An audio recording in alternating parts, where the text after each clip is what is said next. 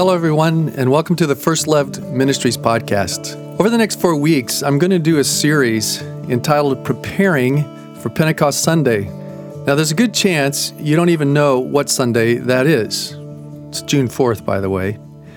Because most of us, especially non liturgical types, don't celebrate it, and if we do, we don't plan for and anticipate celebrating it the same way we do Easter and Christmas. And yet, it has equal value and significance to our lives as the other two. Perhaps you've heard from previous podcasts talking about changing the names of our major holidays, our major days of celebration, where Christmas, calling it Incarnation Day. Why? Because that's when God came in Christ to reveal himself and his love to us. What we call Easter, we call Resurrection Day. Why? Because God raises Jesus from the dead, affirming, bearing witness that Jesus was telling the truth in everything, including that he was dying for our sins. Without resurrection, then his crucifixion means nothing. But it's the love of God in Incarnation Day when God comes and reveals himself. It's the grace of God, the mercy of God, the forgiveness that comes through the death and resurrection of Jesus that we celebrate in Resurrection Day. Well, Pentecost Sunday over the years, I've called it Invasion Day. The day that God, the Holy Spirit, was sent by the Father and the Son into our lives to change us in order to join Him in changing the world. Invasion Day ultimately is about God sending the Holy Spirit to bring about change. Change where our lives used to be one way and then he changes them into a new way, a change from being alienated and separated from God. That he brings the change where we get reconciled to him and we experience forgiveness and we experience everything. Actually, at the end of 2 Corinthians 13, there's this marvelous little benediction where Paul says, And now may the grace of our Lord Jesus Christ, the love of God, and the fellowship of the Holy Spirit be with you all. It's a marvelous Trinitarian statement, but particularly in the fact that God the Father's love initiates salvation for us. It's Christ's death and resurrection that affects salvation for us. But in the end, it's the fellowship of the Holy Spirit, the presence of the Holy Spirit, participation with the Holy Spirit that appropriates salvation into our lives. Invasion Day, preparing for Pentecost. Well, what is Pentecost? Pentecost, it means 50. And it was 50 days after Passover. It was the end of the second harvest. Passover had the end of the first harvest, the barley harvest. The second harvest was the wheat harvest. And God said 49, and then including the Passover day makes 50. 50 days later, that they were to come there were three pilgrimages actually that they were required to do. They would make pilgrimage for Passover, pilgrimage to Jerusalem for the Feast of Weeks, which began on Pentecost, and then the Feast of Booths in the fall. And they were to come and celebrate and make sacrifice to the Lord. So, anyway, this is what's happening after Jesus is raised from the dead. Now we enter into this season of 50 days until the next major celebration, the next major event, Pentecost. And this is where I want to begin is in Acts chapter 1. Luke writes this. He says, In my former book, Theophilus, I wrote about all that Jesus began to do and teach until the day he was taken up to heaven, after giving instructions through the Holy Spirit to the apostles he had chosen. After his suffering, he presented himself to them and gave them many convincing proofs that he was alive. Now, again, I, that's a fascinating verse to me. I just love to ask the Lord about that. Presented himself to them and gave them many convincing proofs that he was alive. Well, then it says he appeared to them over a period of 40 days and spoke about the kingdom of God. Well, of course, he'd spent three years speaking about the kingdom of God. So I'd be very curious to know what that was about. Anyway, 40 days, 40 of those 50 days, Jesus is busy instructing, teaching, giving convincing proofs. But then in verse 4, it says, On one occasion, while he was eating with them, he gave them this command Do not leave Jerusalem, but wait, wait for the gift my Father promised, which you've heard me speak about. For John baptized with water, but in a few days you will be baptized with the Holy Spirit.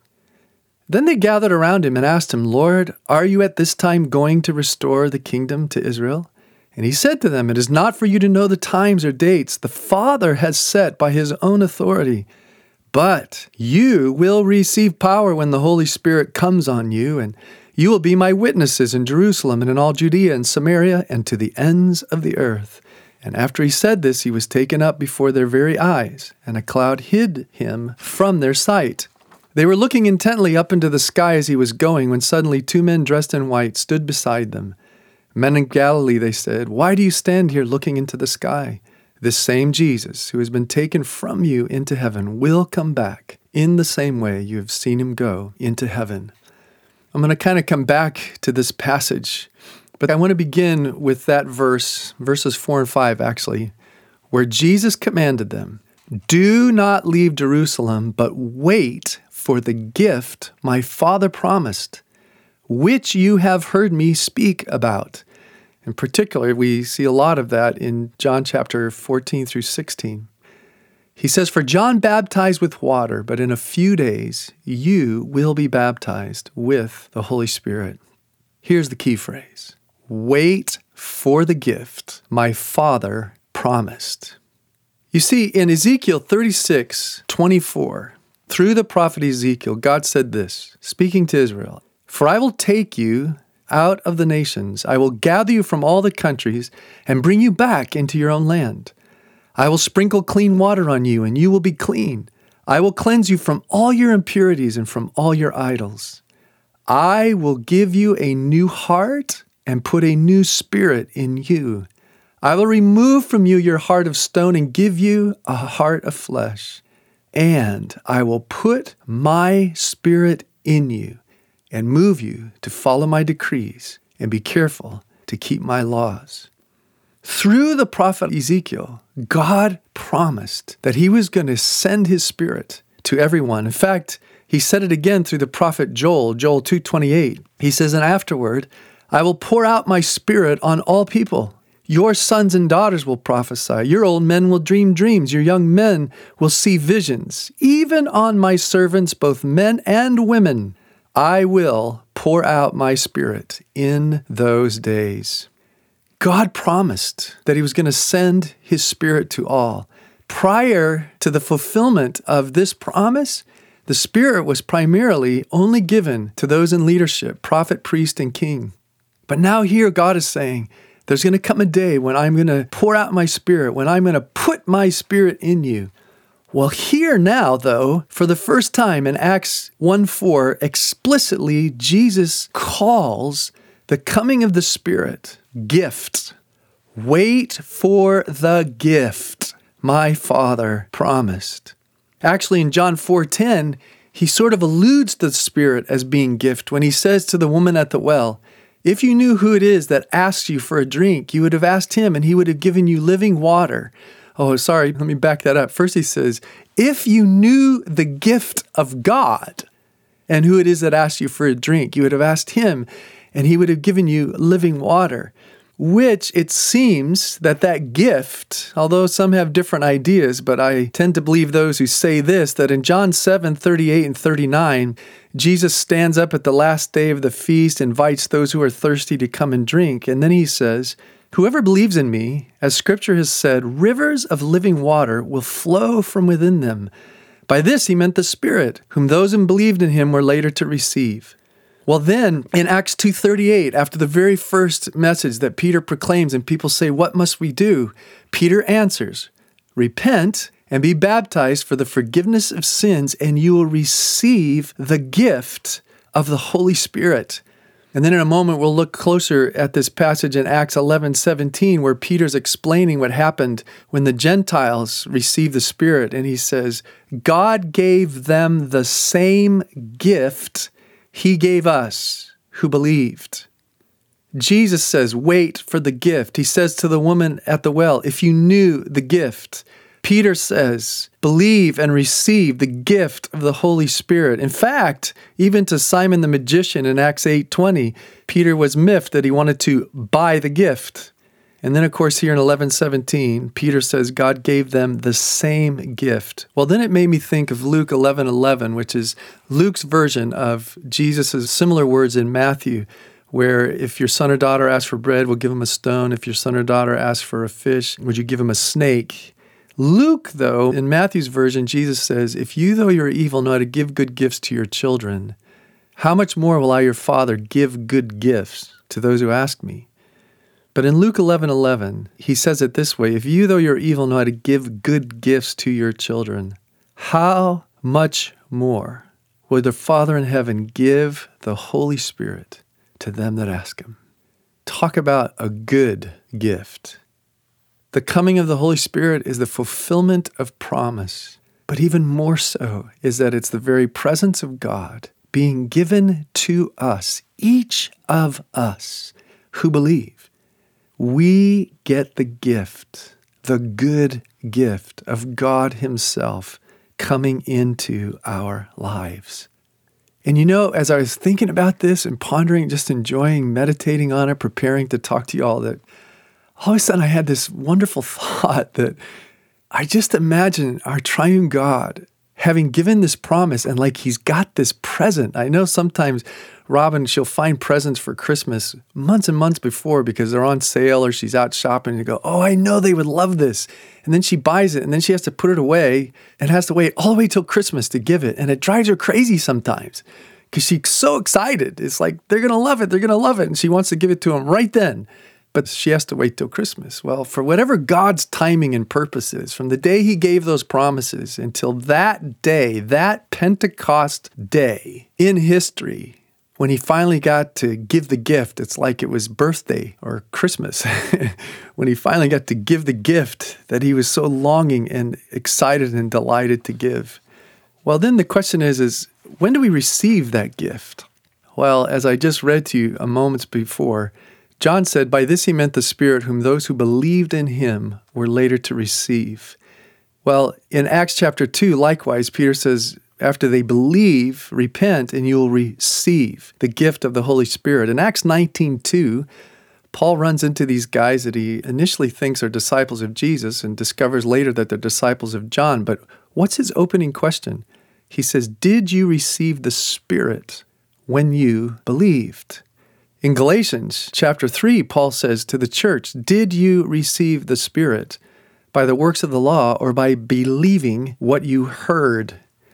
And the reason I'm bringing this up is simply because remember, Jesus said, But in a few days you will be baptized with the Holy Spirit.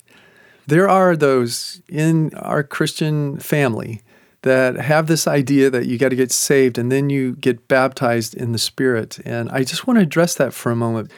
I think they've drawn a wrong conclusion in that, and I want to just share quickly why. Mostly because I want to just affirm that when you believed, you received the Spirit. So let me say those verses again. John 7:39. By this he meant the Spirit whom those he believed in him would later receive. And then in Acts 19:2 he says, "Did you receive the Spirit when you believed?" In Galatians 3:2 he says, "Did you receive the Spirit by the works of the law or by believing what you heard?" Well, here's the real clincher for me is Acts 10. Peter's preaching to the Gentiles, and even before he gives an altar call, suddenly the Holy Spirit falls on them. And it says this while Peter was still speaking these words, the Holy Spirit came on all who heard the message. The circumcised believers who had come, and notice the word was the Holy Spirit came on, came on all who heard.